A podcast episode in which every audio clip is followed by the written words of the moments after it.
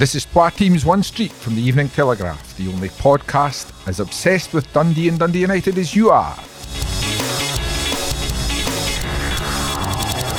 This week, Europe chasing United need to drink up three points from the well on Saturday. And McGee keeps his kit on, but the naked truth is D are doomed. Hello and welcome to this week's edition of Twa Teams One Street. I'm Tom Duthie. Podcasting with me this week as usual are George Cran. Hello. Alan Temple. Hello. And Graham Finnan. Hello everyone. Right, we'll start with the positive this week, which after the past seven days is it's been difficult to find the positive. But Alan, a win for Dundee United against Motherwell, and they're on course for that European slot. Absolutely. It shows how low the bar is on this show that the aftermath of a home defeat can be characterised as a positive. But no, absolutely. Um, uh, it's now a little bit later on in the week, time to regroup, find a little bit of perspective and take away that, that disappointment of the defeat against Hearts and accept that although they did tick off games against both sides of the old firm, Ross County or Motherwell didn't gain any ground on Dundee United, and it remains very much in Dundee United's hand. A home win against a really ordinary Motherwell side. I mean, let's not beat around the bush in that. The record in twenty twenty-two is absolutely atrocious and would be relegation form if it hadn't been the For first... Dundee. um, so that's... Uh, the. should absolutely be looking to go out there and dominate the game against Motherwell. It was also represents the last time Dundee United actually won a home game um, was against Motherwell when they won two nil. So there should be every reason for confidence, every uh, belief that they can go out there and get three points. And given the lack of consistency that Motherwell and Ross County have both shown, that three points could be really, really valuable um, because... I, I don't see uh, Ross County or Motherwell picking up too many clear victories during this top six section. So, um, yeah, we, we can't really overestimate just how important this game is for Dundee United, not just in terms of European qualification, but just in terms of getting a little bit of positivity uh, back about the place. Because, as we well know in this room, it's um, it can be very much soaring highs or, or plumbing depths when it comes to Dundee United. There, there's very rarely any middle ground in the view of many fans, and uh, a little bit of positivity after a win against Motherwell would go uh, would be just the ticket for for Tam Courts. And Bear, there's a there is a bit of pressure on United after losing at Hearts because they've got the old firm back to back after this. So if they don't if they don't win this one, they might be struggling yeah. a bit. Yeah, you're right. There's a bit of pressure on them from, the, from their own fans. I think there's a bit of disgruntlement. Um, my big concern for United at the moment is they've started shelling goals, Tom. Um, you know, earlier on the season, they looked tight, the defence looked solid, the keeper looked solid. They never looked like giving too much away at all. But in, in recent weeks, that has turned, and as it often does in football. And it's difficult to, to put your finger on exactly where it's going on because the personnel is pretty much the same. Obviously, the absence of Callum Butcher, I think, can't be understated. He, he sits normally just in front of the back four and, and gives that added protection, but it shouldn't really go down to one man. And, and you know, they, they need to they need to shake themselves up pretty quickly. What I would say is Alan's right. They're, they're, they've got the advantage that they've got a one-point gap at this point in time in their own wee mini-league with Motherwell and Ross County. Um, if they can get that win, that would obviously take them to a four-point gap. Now, Motherwell have still got to play Celtic. Now, you wouldn't expect them to get much on Celtic on the run. That only leaves them two games to get past United, you know, effectively. And obviously, you know, there's a bit of conjecture there, but it makes it very, very tough for Motherwell. But United need to look after after themselves, Tom, and uh, get back on, on the, the defensive resilience that they showed earlier on in the campaign. Um, Motherwell have been a funny side for me when I've, I've watched them. I've seen them a, a lot playing against Dundee, I've got to say, and they, they didn't impress me at all right through the start of the season. But obviously, you, you've got to take into account in the first half of the season, you had Tony Watt's goals, which, which you, I mean, can't be understated how many points that, that earned Motherwell. That has gone. But fair play to Graham Alexander, he still managed, still managed, even though his, the form has been poor, he still managed to get them into that top six. And, you know, well. Well, they're maybe not playing that great.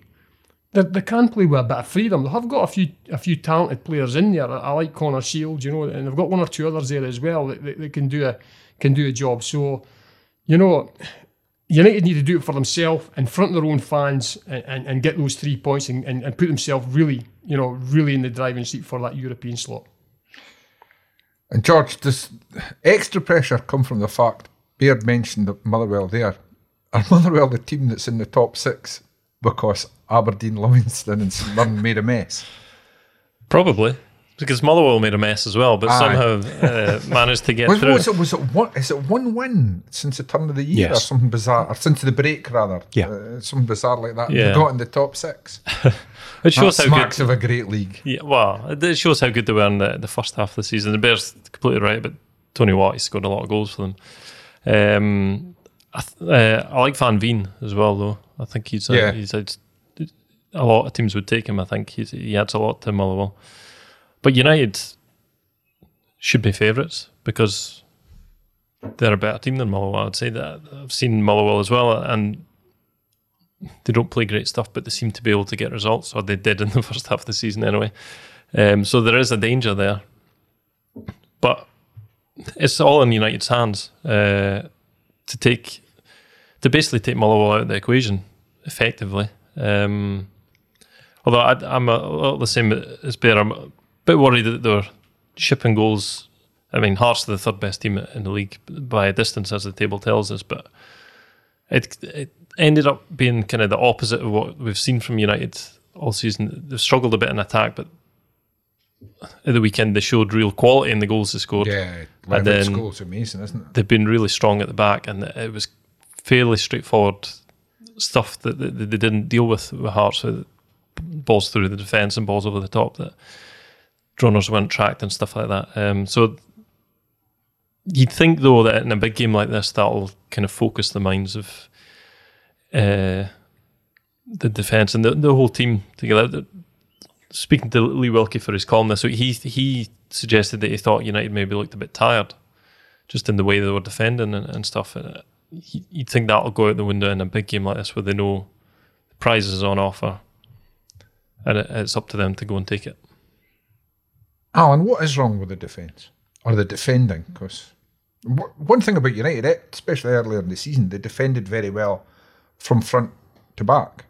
I think we see a lot of clubs when they try to shift perspective to being more expansive and dominating the ball and creating more chances, just due to the the sheer numbers that, that you attempt to get in front of the, uh, you know, you attempt to get in the final third. That that can make the defence a little bit weaker. Tam Courts has spoken about how he's wanted to get the team creating more chances, wants to get rid of that um, perception that Dundee United are a bit of a functional, uh, occasionally, you know, occasionally dull to watch team that doesn't create a whole host of chances. In doing that, perhaps he's lost a little bit of that stability. I, I spoke to to Tam on on Tuesday, and he, he made the point that looking forward, while they still do want to create chances, while they still do want to be a little bit more forthright in the final third, they need to get back to doing what they were doing well, which, as you say, is being um, structured, defending well from the front, tracking runners, and I think the personnel. I do have some sympathy with United in terms of personnel because the central midfield area has been somewhat decimated, and you looked at that Hearts game and at times they were walking through the centre of midfield and it mm. would be incredibly maddening for the, the supporters, but at the same time you you play the hand that you've got, and without both Kevin McDonald and Callum Butcher, as well as ongoing injuries to Peter Pollitt, Ian Harkes, there's not a great deal of teams out with, you know, Rangers, Celtic and, and perhaps Hearts that could cope with that many injuries to key players yeah, in the same area point. Of the pitch. So you're in, in a position where, and absolutely would not want to criticise young lads just making their way in the game, but if you're looking to get a vital win against the third best team in the country, you probably wouldn't necessarily be starting Chris Mockery or bringing an Archie Mickelson on. Um, and young Archie, a fantastic young talent, but obviously it's him that, that loses the ball, trying to perhaps make something happen that wasn't on uh, in the, the, the final stages of that Hearts match. So I think personnel is an issue, and it would be a big boost if Kevin McDonald could be back for the weekend, because although he might not have the legs of that young whippersnapper cutting about Dens Park back in the day, he is still so intelligent and so much knows. He, exactly, he knows where. I mean, that sounds that sounds like we're being simplistic, but that's exactly it. He knows where to be, and he'll uh, recycle and retain possession and not do anything silly, which allows teams to break on you and cut through a midfield that's maybe not quite got the combative streak that you would like. So, yeah, that's a uh, circuitous way to, to answer the question, which is uh, they need to find a that balance. Means ruined the book, George. they, uh, they need to find a balance, and also could do with getting some pretty key midfielders back in that team. Yeah, Bear, Alan mentioned the young players there, and it's maybe a fair point to make. Tam Courts has been great at introducing youngsters, but like any manager, he'll know, he'll want to pick those times when he's forced to do it. He'll know, he won't be as comfortable bringing them in. Yeah, but right through the season he's done it, Tom. He, he, we've seen, you know, half a dozen youngsters appear from nowhere, out of the reserves. You've never heard the names until they're actually on the team sheet, and suddenly they're on the park. It's like he, he has a schedule for these young lads, and they are all going to get their opportunity. It's, it's what I mean, it's like yeah. we, we tend, the media would think, oh, you introduced a seventeen-year-old or a sixteen-year-old or an eighteen-year-old at Ibrox or Parkhead. But that's through choice. Yeah, it doesn't matter who you're playing. The, a lot of managers would probably say you don't want to have to play a kid no. when you're saying we've got to win today. That's right. You're right. You could go back years and years when the last few games of a season would be Tam to get youngsters introduced. If you were sitting pretty and you know the games were relatively meaningless, but they're not meaningless for United. Uh-huh. We're talking, we're talking European football. We're talking major, major finance here for them yeah. for next season. And I've got to say, we're talking for... And a great trip for the press. Yeah, exactly. And the journalist. um, but we're talking we're talking brownie points for Tam Courts, because yeah. as well as he has done this season, mm. and he has done... I, I was speaking to somebody just before we started this podcast, and I said, Tam Courts was favourites to get the bullet before a ball was kicked in the Premiers, the first to be the first manager to be sacked. Now... There's quite a few managers have gone, as we well know, on this podcast, but Tam Courts isn't one of them. But he's got United into the top six. But see if United finished sixth, I think the fans could, a, a big section of the support could turn on Tam Courts for not getting them into European football. So yeah, he's under pressure himself. For any of you, is that part of the learning process for Tam Courts as Dundee United manager, is the expectation fans have, and whether it's whether it's entirely realistic or not, it exists, and he has to live with that. Yeah, it, it can be a good thing, because it could, it could push him harder. He knows what, and, and consequently, he pushes his players harder to, to get results, you know, in games. That could also be a bad thing in, in as much as it puts pressure on you, you know. But wherever Tam Courts goes in football, there's always going to be pressure. As a manager, it's, you know, it's not it's not a long-term job prospect ma- managing a football team. So, you know, he's done, well, he's done relatively well this season. The next, you know, the next four games are going to define how, you know, the summer months are for Tam. Um, they, they, they could be looking at a nice, a nice European trip, and obviously getting built up for that, or it, it could be, you know, a summer uh, laden with a bit of stick from the fans because he didn't get them into that that final, uh, you know, get them over the line for European football. So it works both ways, I think, and Tam Courts has to handle that. George, you're watching Dundee struggle at the bottom every week. It's can you, fun, can, yeah. you un- can you understand the, the United fans uh, at times, or a section of them, the frustration they have, because it looks pretty rosy from where Dundee are. Yeah, it does.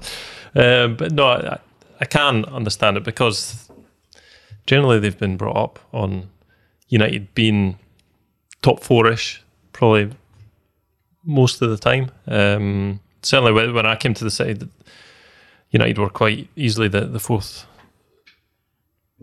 top, in the top four, in the the top flight, and playing some really exciting stuff. I think that adds to the, the, the stuff that the fans are seeing isn't quite to the level of that.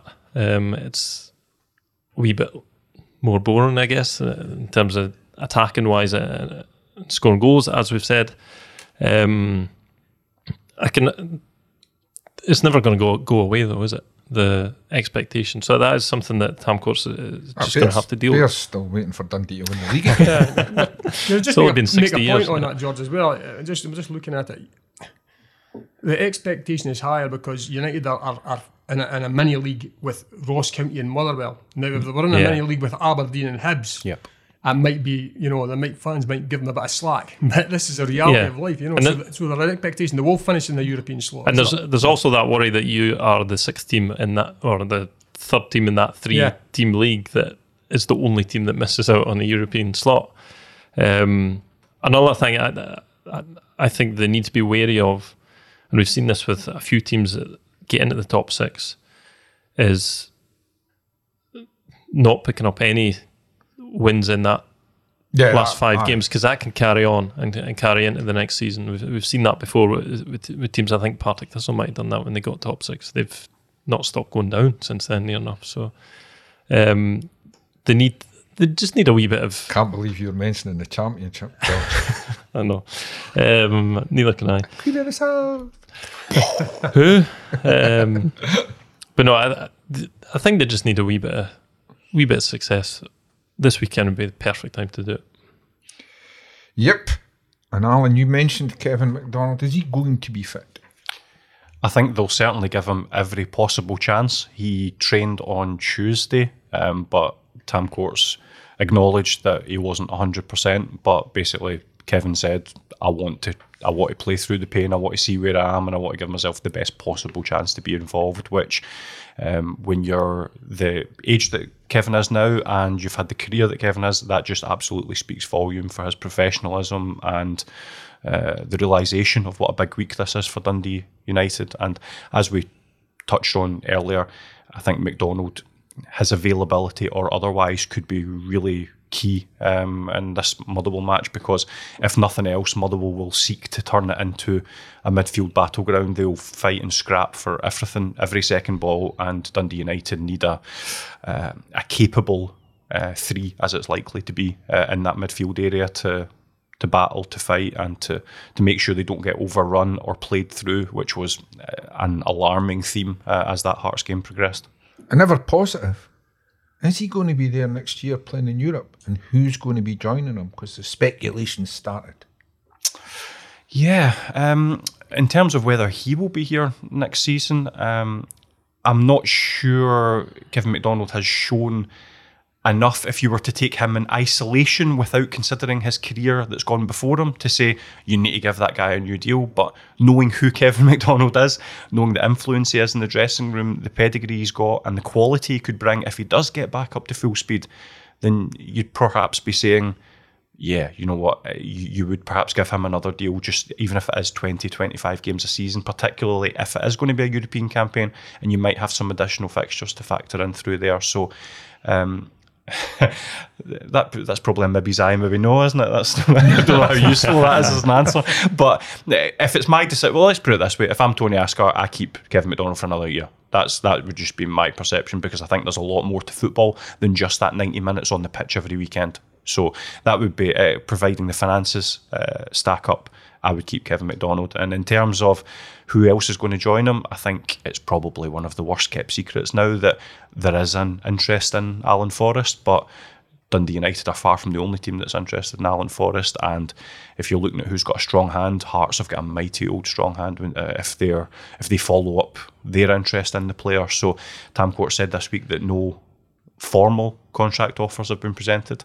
The wording was interesting. That doesn't necessarily say that they haven't said, are you interested in coming to us? Here's roughly what we could pay you, and here's roughly what the terms would be, but not presenting a bit of paper in front of them. There's nothing to say that that hasn't happened, but um, Tam Courts says they've been, they're looking to be proactive in the transfer window, and I think there's a uh, there's a contentment at Tannadice that they've got their top six place assured, and whilst they don't quite know whether they'll be in Europe or not, there's certainly enough comfort in that position that they feel that they can go out and start talking to agents, start narrowing down that short list, and I think they've got a really good idea in terms of what they would like the makeup of their squad to look like. But um, in terms of actually getting, you know, names on dotted lines, uh, we're not quite there just yet.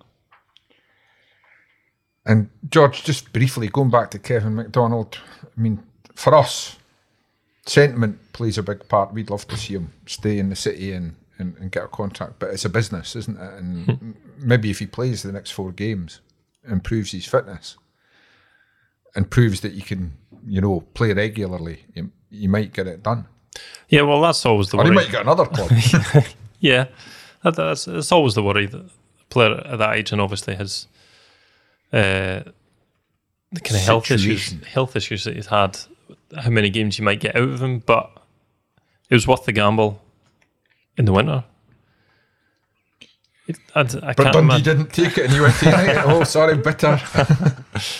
I, I get the feeling it would be a really short-term thinking of whether to give him the contract. I'm not explaining this very well, but I think they'll wait right until the very last. Remember, you're playing for a contract as well. I, I, I get the feeling that, not knowing the player or anything, but I, I would get the feeling that he would think, and the club would probably wait until right at the very end of the season before they realize they can really see where he's at for next season.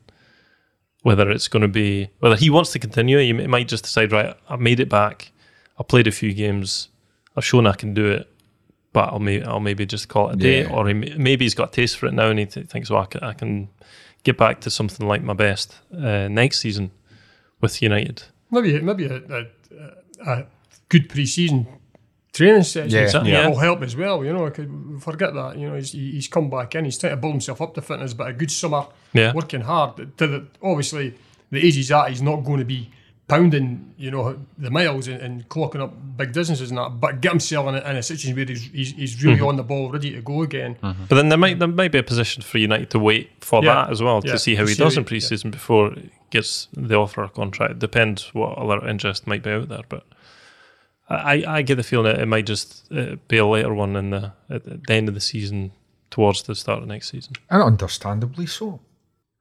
After this, it's time for Gloom, Doom and Doon. Right, time for Dundee, and I think the first thing we should say, George, is you should never ever give up hope. Are Dundee going to win the championship next year? I think they're in a good position, actually. uh, they've set uh, themselves up nicely. Yeah, they're, at, uh, they're at the top of it at the moment. Actually. um, Is it over, George? The draw with St Johnstone was a that was the chance. Must win. It, it was must win. Everybody said it was must win. The, the manager and the players, the uh, dafties like me writing in papers, we, we all said it was must win, and they didn't win the must win game. Um. And afterwards, they said, "Oh, it was, it was sort of must." No, you kind of change it, but yeah, they're, they're they're up against the wall now. Um, Aberdeen is now the, the there might be a sliver of hope if they can see off Aberdeen that we can, but they have to hope that St Johnstone don't pick up a result. That's the position they're in now. They they need favours from everybody else, but they also need to beat all these teams that they're expecting favours of. It's and it's what they don't do. Yeah, um, I think Jordan Marshall said after the game that they basically need to win the last four games. And I had a look back, quite a long look back through all the history books, and the last time Dundee did that in the top flight was nineteen ninety-nine, when Jockey Scott was manager. So tells you how hard that is. Black Luke, George. You were probably there. I, I, you know what I was? And I can't remember. When they finished in the top what five. What day is it? Yeah. So that's that's how long ago Dundee managed to do that. Um, so they're right up against it. It's still possible. Five points. It's unlikely. You're just you're dying a death here, avoiding saying they're doomed. Because they're so, not they're not mathematically down, but they're in spirit maybe they are. This is why I've always trusted Bear. Bear, they're doomed. Well, see, I'm being, I'm being, I'm being selfish well, now because I know it's a four-letter word, but it's not a sweary word. If you're a Dundee fan, um, a, long, a long-standing Look. Dundee fan like myself, yes, they are heading towards the championship. But mathematically, as if you're looking at the table, they can still go past the teams above them. They can, or certainly one team above them. But that now. By the way, Alan, these things they're holding in their hands are called straws. They're clutching at them. It's great. It's I, I, I, I'm just desperate for something else yeah. to write over the next couple of weeks. That's that. But yeah, I mean, they also need St Johnstone to, to struggle big, big to time blow in the last up properly. Few games. Well, so, well, to digress for a moment, I don't, I don't want to sort of be sort of a bit a bitter Dundee fan, but um, did some one thing that last Saturday showed, St Johnstone, even finishing second bottom, they're not assured of their place no. in the Premier League. I've I've got to say, I thought St Johnstone missed a trick last week. I thought uh, certainly Dundee started the brighter. In the first twenty minutes, they were excellent. They got at St Johnstone, they played some lovely football. The goal was a well-worked move. And it looked really positive. But as we've seen so often in the past in games, Dundee just last, simply can't maintain that over the course of mm. ninety minutes. And not even ninety minutes. They, they, they couldn't maintain it to half-time. By the time it got to half-time, St Johnstone had a foothold in the game. And even Mark McGee's team talk didn't do anything because St Johnstone came out and had the upper hand, big style, for the first fifteen to twenty minutes of the second half. They get their goal. And that's where I think St Johnstone let themselves down, because the game was there for them to go and, go and win. And it would have been a massive win for them to do that. But they allowed Dundee back into the game. And, and to be fair, Dundee created a couple of half chances, which, you know, on another day, they might have got something out of it. They were only half chances. I've got to say, seeing Charlie Adam on the park and after ninety-two minutes... On the deck. And you know you know things yeah. are really desperate, because Charlie Adam does not have ninety minutes in him he, at all. Yeah. He was knackered. He you was, could see it with yeah. his delivery from set pieces. So what, are you two saying it was a collapse and not a dive? No, I saw it from behind. uh, it wasn't his finest moment. Put it that way. Gerrard, I think he thought a tackle was coming. Yeah, yeah. It, yeah he was trying to use his experience to win a free kick for his team, but it did not go well. I think yeah, that I smiled to himself. I but, laughed. But um, yeah. You know, Charlie Adam hasn't been Dundee's problem this season, as, as we've seen. No. You know, he's, he's been one of the, the, the top performers when he's played. We've shown he can, in flashes, that he still has the ability to, to you know, to, to turn games and, and to play at that level. But Dundee are a team for me that have too many boys at the wrong side of thirty. Um, and you, you saw that, you know, they, they ran out of steam, um, big style, uh, and, and St Johnstone got all over the top of them. And we'll also see the fact that you've got young boys like... like Max Anderson, who I thought was excellent in the first twenty minutes. Mm. And we've seen this before from Max. He can't keep it going in games. And he, he doesn't just, he doesn't just sort of, he's not on the ball. He drifts right out of game time. Mm-hmm. And that's where you're, you're talking about experience. That's when you're experienced players. You're not going to be doing it all the time for ninety minutes of a game. But when you fall out of a game, you've still got to do a job in that yeah. area and stop the opposition. And he, he drifts in and out of games. And that's what Max has to improve on. But I'm sure it will come. The lad's got ability. But, um... the bigger picture is Dundee are, are staring down the barrel. Um, the fact is they simply have been the worst team in the league. I've seen them all season. I've thought it for a long time. Their squad simply is not good enough. They're, they're well short of cover in, in areas. We've seen that throughout the season when you've had areas at left back, like Jordan Marshall, who's a good player for Dundee, no cover when he goes out of the team. So Cammy Kerr was going, to have, going over to left back. They've, they've not brought in appropriate cover for uh, uh, Big Ashcroft at the back, and he's he's been injured. They've not replaced him well enough. Up front, The, the the worst thing I could say is Sheridan gets injured in October. I think it was George. Something like that, yeah. Maybe the start of November. Mm. At St Mirren, Achilles goes out for the season. Never replaced, never brought in a forward of stature. There should have been a big forward came in in the transfer window, and it didn't happen. And I feel sorry for a guy like Zach Rudden, who's come in and, a, you know, he's just a young lad. Dundee fans are pinning their hopes on him. He spent most of his time on the bench, and you saw it on Saturday when he came on, maybe tried to save the game for Dundee. He's lacking minutes on the park. Alan, mm. you know, yeah. you, you look, this ball's coming in the box, which maybe a, a, an on on the ball, Mac, uh, Zach Rudden, a boy who had games under his belt, would have got an end of, and he was mistiming his jumps, and, and Dundee fans were getting him a wee bit. I think we've got to give Zach Rudden a wee bit of slack. Yeah, he's, he's at Dundee for the next couple of seasons. Let's see where he goes and how he does. I think he's, I think he's a, a lad who has, possesses a bit of talent. We've seen that in the championship. I think he's been unfortunate coming into a Dundee team who are struggling and were expecting too much from him. The bottom line is Dundee are going to the championship. There's no doubt about that. They're going up to Aberdeen on Saturday. Mathematically, if they get a result up there, um, they, they can still they can still do it. Um, but the likelihood is Aberdeen boss Jim Goodwin is under serious pressure himself. They've just lost at home to uh, Livingston. They've lost at home to Ross County. They've missed out on the top six.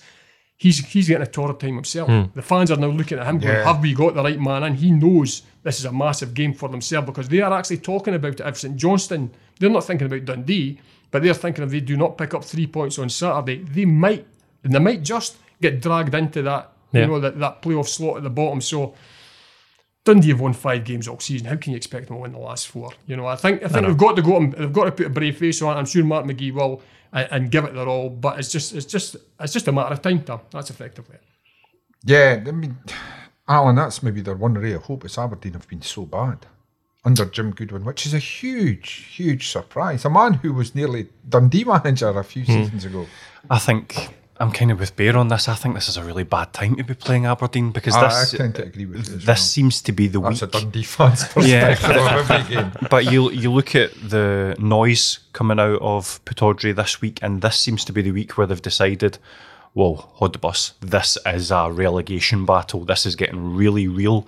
And I think that's the slap in the face. That's the wake-up call that a squad that's been pretty comatose for the last couple of months maybe needs. I think that it's a reality check. And for the first time in a long time, probably, I think probably looking at going and facing an Aberdeen team that's got something to play for. You know, they've been in this weird hinterland of mediocrity for so long that I think the fact that there's some stakes to this match and the manager and the players have made it clear that they've now realised the stakes makes it a really bad time for Dundee to go up there. And I think there's also the factor that Dundee are trying to chase down the wrong team in the bottom six. Mm. I think we all saw that St Johnstone were abject for the first twenty-five minutes at Dens Park, but at the same time, of the last five games, they've won two and drawn two. The only game they've lost was at Celtic Park, which, although it was a hammering, it's you know it's a game at Celtic Park. They wouldn't have expected anything from that. So,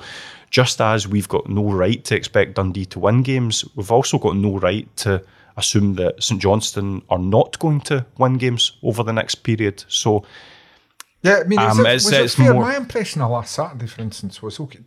St Johnstone team have a really bad twenty-five minutes, half an hour.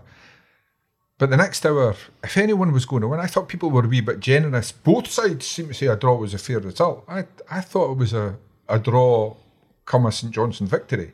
I thought St Johnstone should have won, ah, and I thought it with a little bit, I must be honest, with a little bit more daring do as the game went on. I thought St Johnstone had the quality to win it, but it's I mean it's fundamentally St Johnstone were probably looking at that thinking a draw's okay. So whilst we probably have the quality to win the game, are you going to risk losing it to win it? And the answer to that mm. is probably no, because they weren't the team that needed to win that match. Dundee were. So uh, whilst I, I'm I'm with you, Tam, I thought St Johnstone were, were marginally the better team, not so much so that they were going to do risk blowing it. I do. Yeah, I think um, they had the majority of the game, but they also created more chances.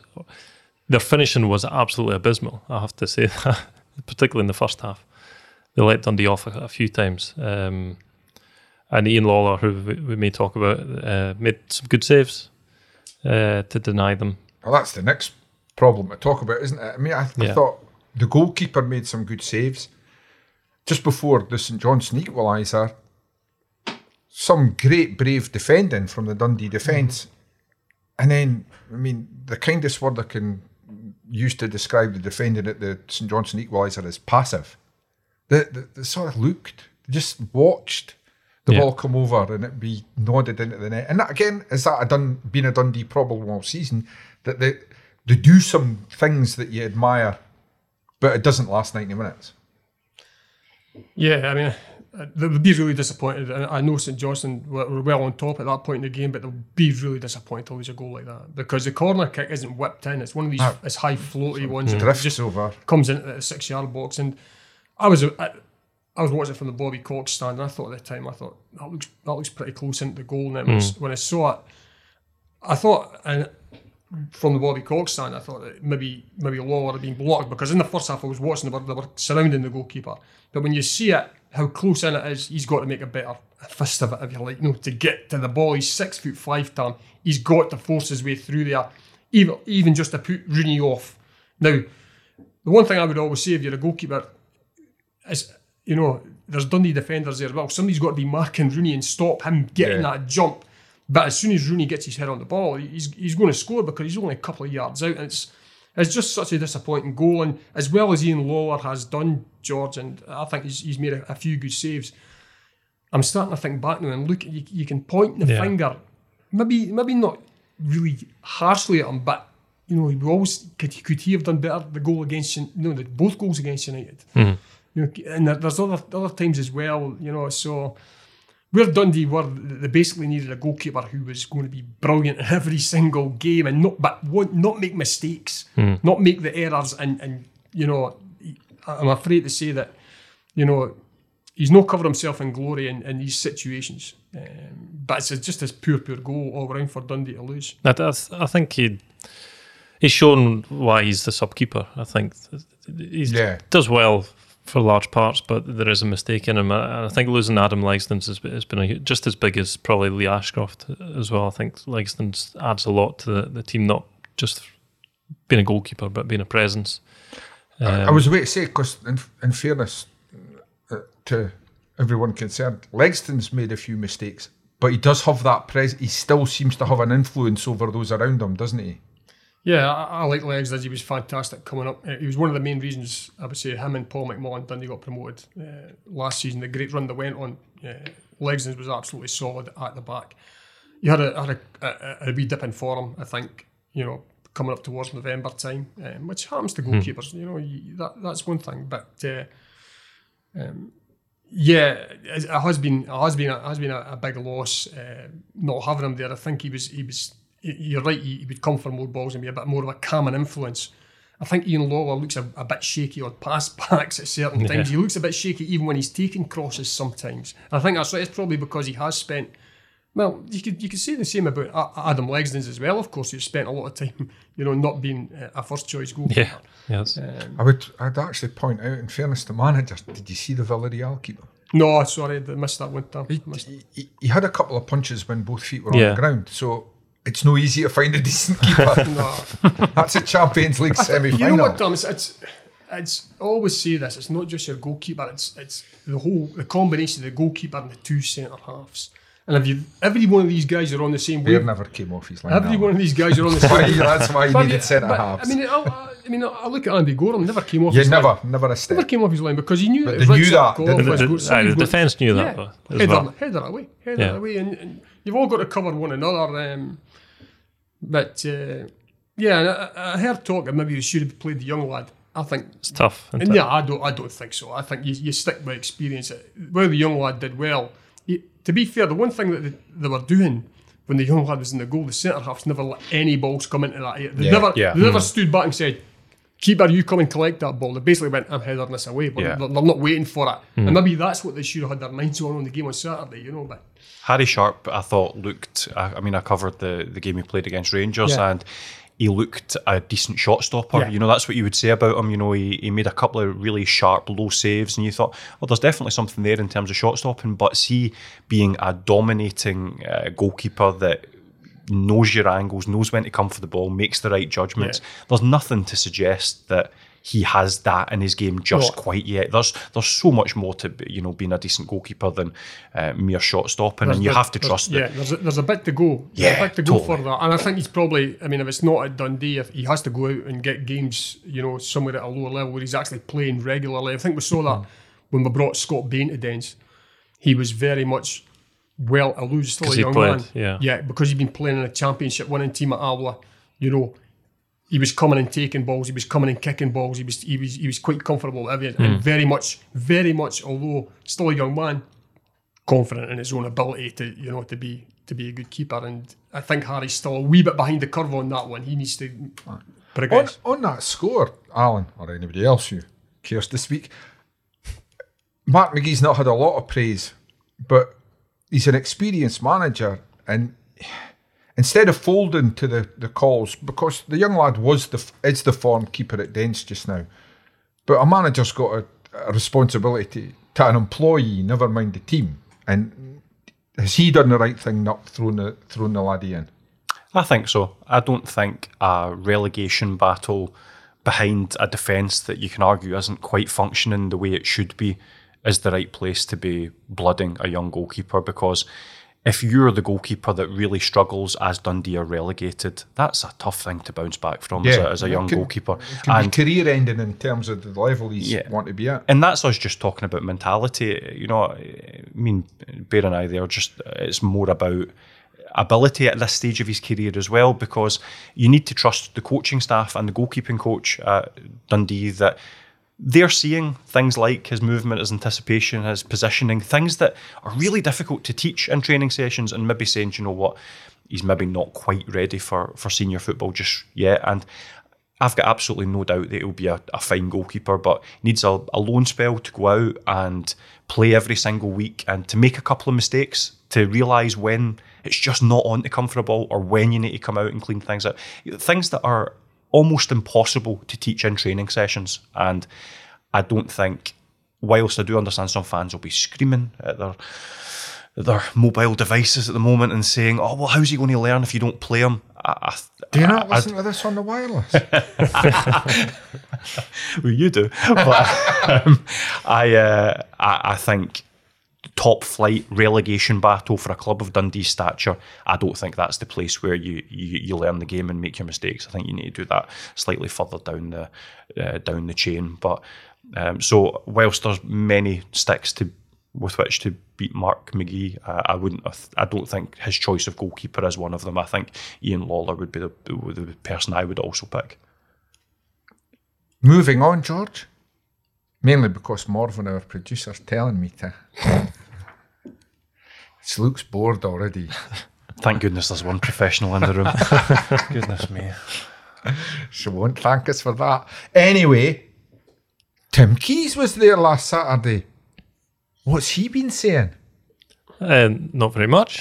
It was in and out, I think, from what I understand. It was, uh, George, when you say visit. Not very much, how how much exactly did he say? I don't know. Nothing. Nothing. Uh, it's not, I don't know. George, George is in a very generous... I thought George, after Queen of the South relegation, would be really bitter this week. He's, he's been really generous to everybody. He said, he said nothing. Now... Uh, again, omering this to the floor. It strikes me at a time like this, leadership dictates, and and we all know that there are perfectly good reasons why Tim Keyes hasn't been able to come over. Hmm. Is it what is it two and a half, three years since he's been? He was at, uh, he was actually at the Aberdeen game at the start of the season, which I'd forgotten about. Oh, well, he was. So, but, yeah. uh, hey, he he can't rally the troops. Then it's the start of the season. They were they're on a high. Yeah. I totally understand why he wasn't saying too much then, but but.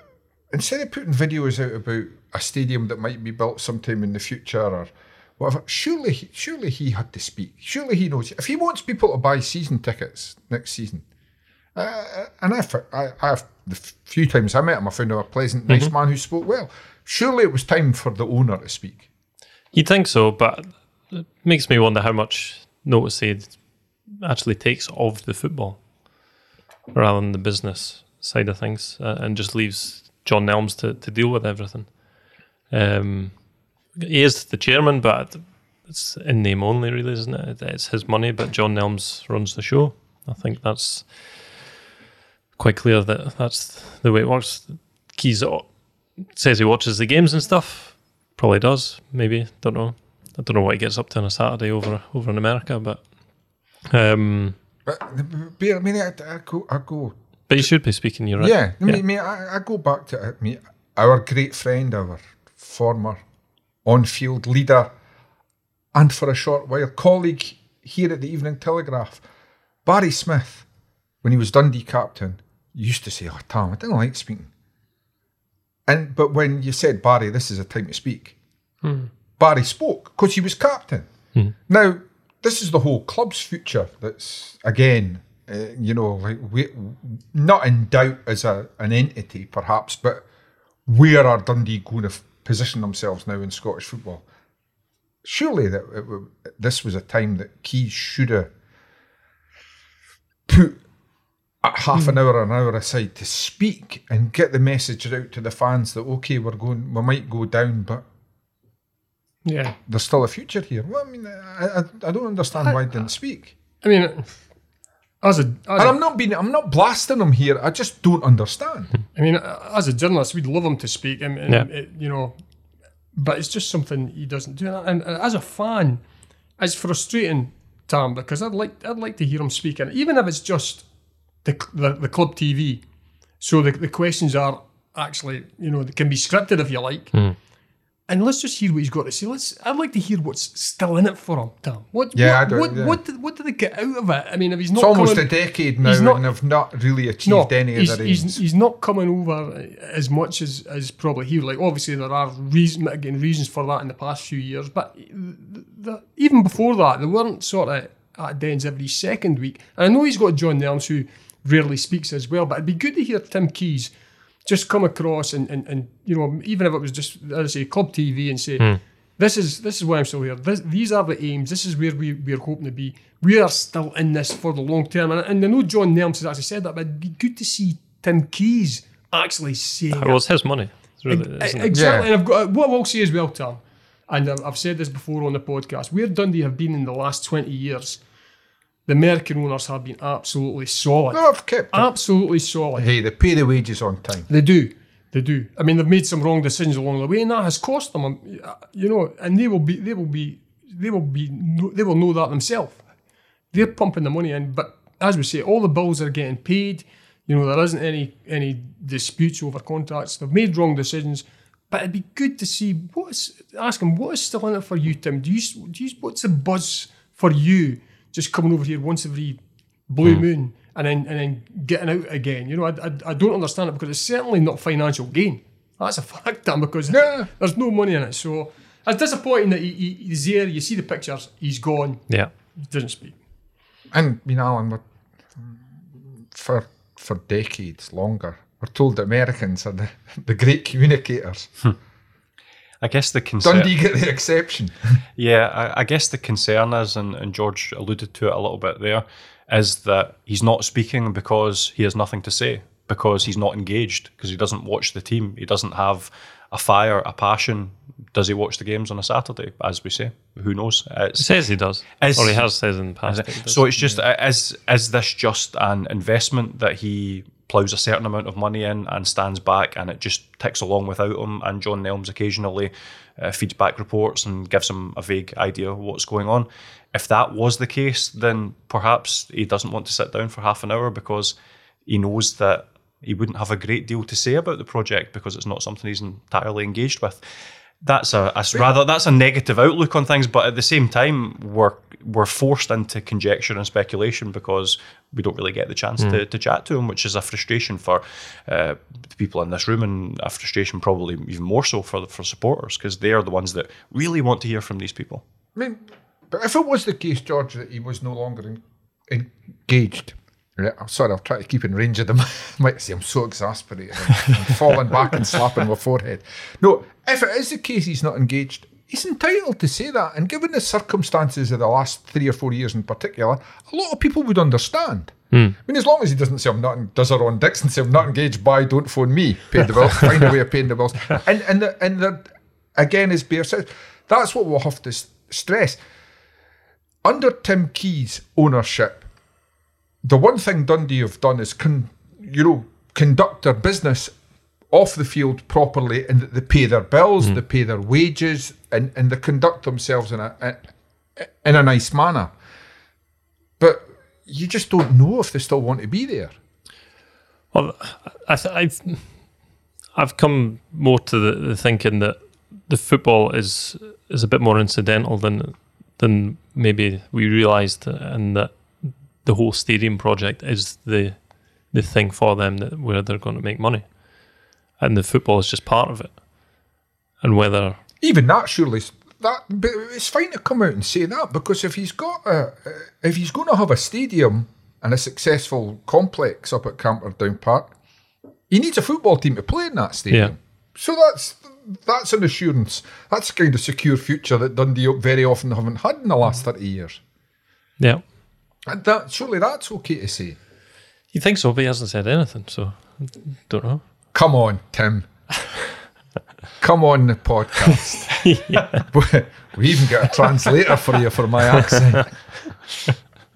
I think George is right. Sorry, Tom, just before we move on, it, it could that could be the bigger picture. You know, the football is now incidental, and it is, a, a, you know, that building of the new stadium where there, there is money to be made. They bought the ground, certainly. It's, it's, it's, there, are, there are major, major hurdles, as we've spoken about before, before they get anywhere near putting a shovel yeah. in the ground, yeah. as John Nelms says. But that's still in the, that's still there. So we just want him to speak, Tom, and come and, and tell us. That's, that's the thing. What's in it for him? And we could have done with finding out what he thought of Mark McGee's interviews last week as well. Yeah. I noticed I noticed here his tie as high up his shirt as it possibly could be, wise man. But well, to, to try to cheer Bear up if no one else. A happy anniversary, Bear. What's that for? No, no. He's now got to worry. Oh no, it's going to be buying flowers for the night. No. I know. I've got to say. Um, what are your memories of that great uh, day yeah, sixty years yeah, ago? I, un- unfortunately, unfortunately, and probably, uh, you know, given where I've watched football for the last fifty-seven and a half years, I was just just before I arrived on this planet. Um, But I've certainly heard about it since then, I've got to say. You know, we keep uh, regurgin- regurgitating it. Um, Dundee's great, great championship win. And I think it's, as well as the championship win, it was more a great era for Dundee, Tam. There was European football involved as well, you know, that, that followed on from that. When they went to the semi-finals of the European Cup, great nights at Dens when they not only beat teams, they absolutely murdered teams at, yeah. at Dens, top, top European sides. And my first ever Dundee game was against Cologne. Wow. Wasn't the yeah. eight one though? No, was, no. That was the UEFA Cup ten years later. I know, and which was an unbelievable game. Yeah, I mean it's it's great memories, and the, and the players are. We, we talk about legends, but the players who played at that time are rightly legends because of what they did at the club goal scene, and you know guys like Bobby Cox, Ian Ure, George. Mm.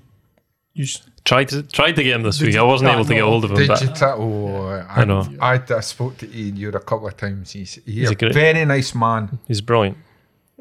But honestly, if you ask him a stupid question, he lets you know. But I, I'd sp- I'd spoken to him. Uh, and I asked the- him a few. I'd spoken to him during the lockdown, uh, and it, his memory's great considering it's sixty years ago. Yeah. Um, and he's what eighty-two now, I think. Is he? No. Um, although he, he was in the middle of lockdown, he was moaning that he, he couldn't get to the football and he couldn't get to the bookies. That's all he was interested in. Um, still, it's a different kind of era, but um, no. And some of his recollections were, were absolutely brilliant. Although he said he couldn't remember the uh, celebrations. Don't think. No. Maybe tells, tells you there's maybe a reason for why, but I mean, sixty years. Yeah, I'll tell you a story. For years ago, twenty-five years ago, I spoke to him. Uh, well, actually, maybe it'd be twenty years ago. It was a fortieth anniversary piece, and uh, forgetting, forgetting that, uh, as Dundee fans are are wont to do, Ian Ure and Alan Gilzine both had to fight Dundee when they were leaving a couple of years later. So they've got good and bad memories of their time at Dens Park. I asked. Uh, I asked Ian Ure if his fondest memories of his football career were his time at Dundee. And he said, "Don't be ridiculous, laddie. I played for Arsenal. They treat their players like gods." I went, "Okay, sorry." Well, I saw an inter- interesting photo of him signing for Arsenal. The Arsenal manager was there, but so was Shankly. Yeah, that that was a thing in those days. Is that how they did it? Yeah. It wasn't... Uh, pre-Bosman, it was a different world. George, you hear stories from older players that the, the manager said, get your get your stuff, get dressed quickly after training, you're coming with me. Right. And they would be in a car heading for a sort of hotel halfway between them and the Bayern club, and the manager would go, ah, you're signing for. and that it was basically, they, they yeah. there was no agents or anything like that. Of course, it was in an era when, when clubs like Dundee could win the, the, the championship. It was still there, the, the fans were still turning up in numbers. Um You know, nowadays it'd be impossible to do that, Tam, because you, you, what you're seeing is a, a, a team, maybe Dundee United, going a, a good run in, in a season. A couple of players do particularly well. Before you know where they are, they're, they're away. They're, you know, you, you can't build a team nowadays. Mm. Jim McLean was able to build a team at Tannadice. You know, it, it didn't happen overnight. We saw it. Big, yeah. We saw development from maybe the late seventies through the eighties. The early eighties, and then obviously by the time they, they win the championship in the early eighties, and, he, and then he takes on, but that just wouldn't happen nowadays. A lot of these players would be pinched by clubs. Where, where I, I mean, it took Jim, took Jim McLean six or seven yeah. years to to, to, to win United's and first he had, he, had, he had to lose a few players oh, yeah. along the way. I mean, Andy, Andy Gray, Gray and, and Ray Stewart. And I, even even after they started getting successful, that he had to sell yeah. Raymond Stewart, but it, it, it was tough. Uh, and when you said that, the, teams like Dundee could win the league. Team, teams like Dundee and United up until thirty-odd years ago could challenge for the European Cup, as was then. More of that later. Right, to round up, as I just as I just mentioned, uh, there was a time. I don't think Alan and George were over the earth though. That um, boys like Beard and I could dream, dream of their team winning the league and then doing well in a European Cup. Um, since it's the Champions League, as it's now known, semi-finals, uh, first legs this week. How times have changed that a club like Villarreal from one of the top four leagues in the world are considered the shock troops because they've reached the semi-final of the Champions League. And I have mm-hmm. to say, they looked well short of Liverpool. Well, that's the thing, the the gap even between the top teams across Europe, never mind the Scottish teams, it's absolutely huge. With Liverpool and Man City in particular, they're, they're just miles ahead in terms of managers, money, players, everything. I saw a bit of criticism for Villarreal's performance against Liverpool in the way that they tried to be structured and stoic and not concede anything, with um, you know, some pundits on some loudmouth, shouty radio stations slamming them. And honestly, it's it's incredibly tedious because these same radio stations don't seem to realise that it's the money that's flowing through English football that's completely altered the mm. makeup of European football. That means teams have to play in a certain way to have any chance against the riches and the completely uneven Uh, playing field that there is in Europe now. I've got nothing but respect for Villarreal for reaching the semi-finals, and I would have loved to see them give another couple of superpowers a bloody nose along the way, but in the end, as George says, there's just... It's, that's him sacked. Yeah. Well, no, I'm on that one side. Don't diss the pool on this show. Nah, I was wearing yellow last night. Come on. I, I oh. just, it's more. It's not, not. Absolutely nothing to do with Liverpool. Absolutely nothing to do with Liverpool. Oh, more to do with definitely uh, to do with Liverpool for me. It's more to do with English. Uh, the the money that's flowed into English football that's completely altered what was at one point a relatively even playing field in uh, in European football, to the point where even good sides like Villarreal have little choice but to defend against Liverpool, and ultimately, with what a wonderful side that Jurgen Klopp's built, even then they weren't able to to get anything from the game. But honestly, to see people criticise the way Villarreal went about the game, just that can get in the bin.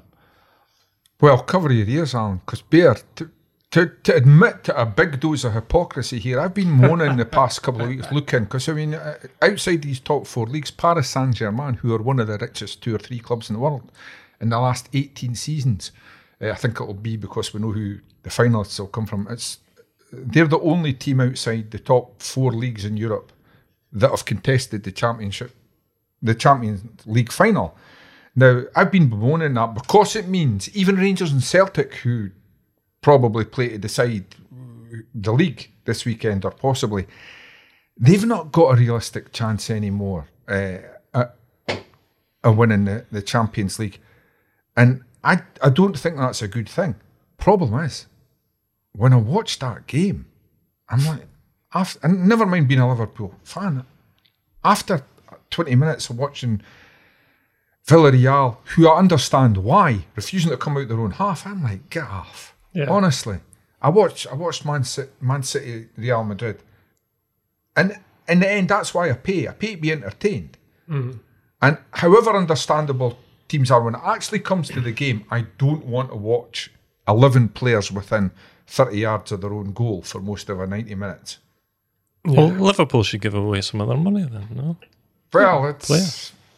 It's no Villarreal's job to entertain you, it's their job to win football matches. Yeah. Yes, but it's B T's B T Sports' job to entertain me, so they need to go... I mean, th- uh, this is the problem. I mean, I do... I mean, I'm, I admit to being a hypocrite because I...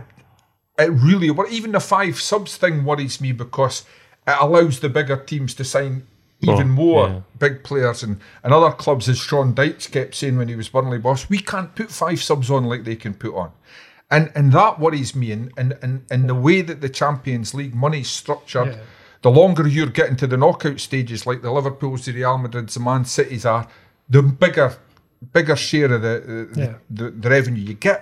But at the same time, I, I still want to be entertained. Tom, and, that, and, yeah. and I have to say, there, there is, there I is, wouldn't pay to watch Villarreal. There is a gap between the have and the have-nots in, in European football, absolutely. And it's only going to get wider and wider, and it's down to one thing, greed. Greed. And although we don't, you know, we're a million miles away from it here on, you know, in Twa Teams One Street. But we're seeing it in our league as well, because I'm watching Celtic and Rangers, and they are now moving away from the rest yep. in Scottish football. There are so many games now. I mean, I go and watch Dundee as much as I can. I go to the away games as much as I can. But I'm watching games against the Old Firm that are becoming training sessions, yeah. effectively. I mean, not every game, and, and every game that you watch isn't in, in the Champions League with, with the big teams isn't brilliant. But the gap is there. These teams are becoming so strong. With their, like Tam said, it's not just eleven players. It's, you know, they've got a, they've got a second eleven who mm. they could put on the park that would, that would do just as well, and it, and keep a lot of them happy with the five subs thing. And you, exactly, and we've seen we saw the it was the European Super League that got kicked into touch, but they're coming in the back door, Tam, and that is going to arrive via the Champions League in some shape or form, and the money will continue to hemorrhage towards the clubs at the top, where the clubs at the bottom don't get nearly as much. And you know that. What can we do about that? I'm, I don't know, Tam. I'm not, I've, I've not got the answer to that one, I'm afraid. Aye, and Alan, it's fair says, even here in Scotland, and it, like, say we've got the big Old Firm game, uh, it's really Rangers' last chance uh, uh, to to challenge for the league.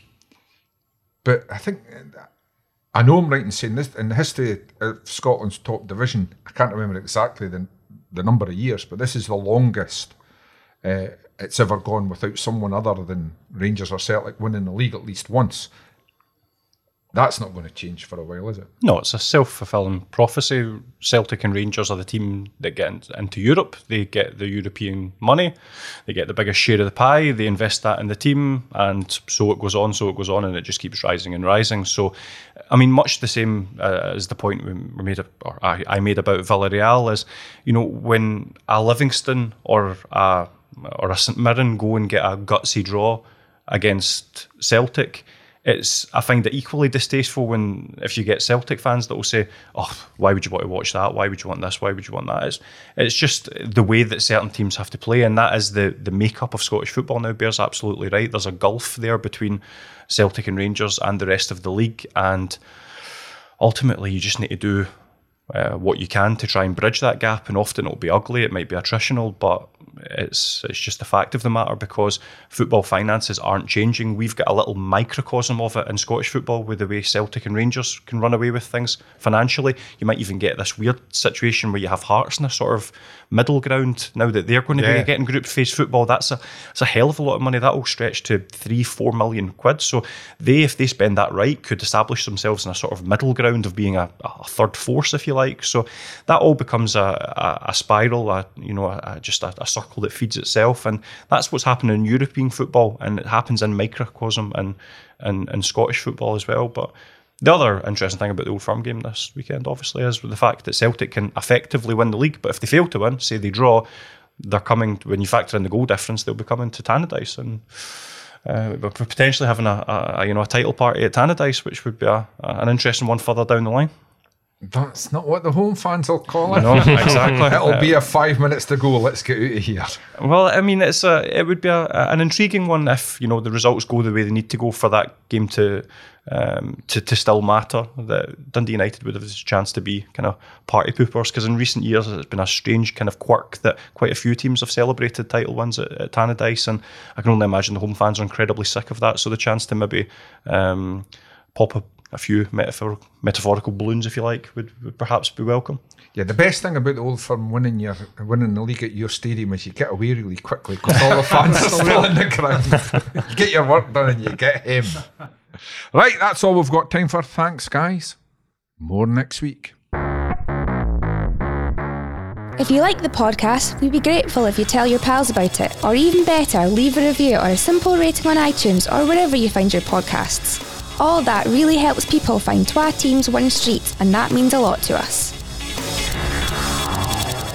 Don't forget to pick up your copy of The Telly Monday to Saturday for all the latest from Dens and Tannadice, or go to the telly dot co dot U K to find out how you can get the paper delivered right to your door.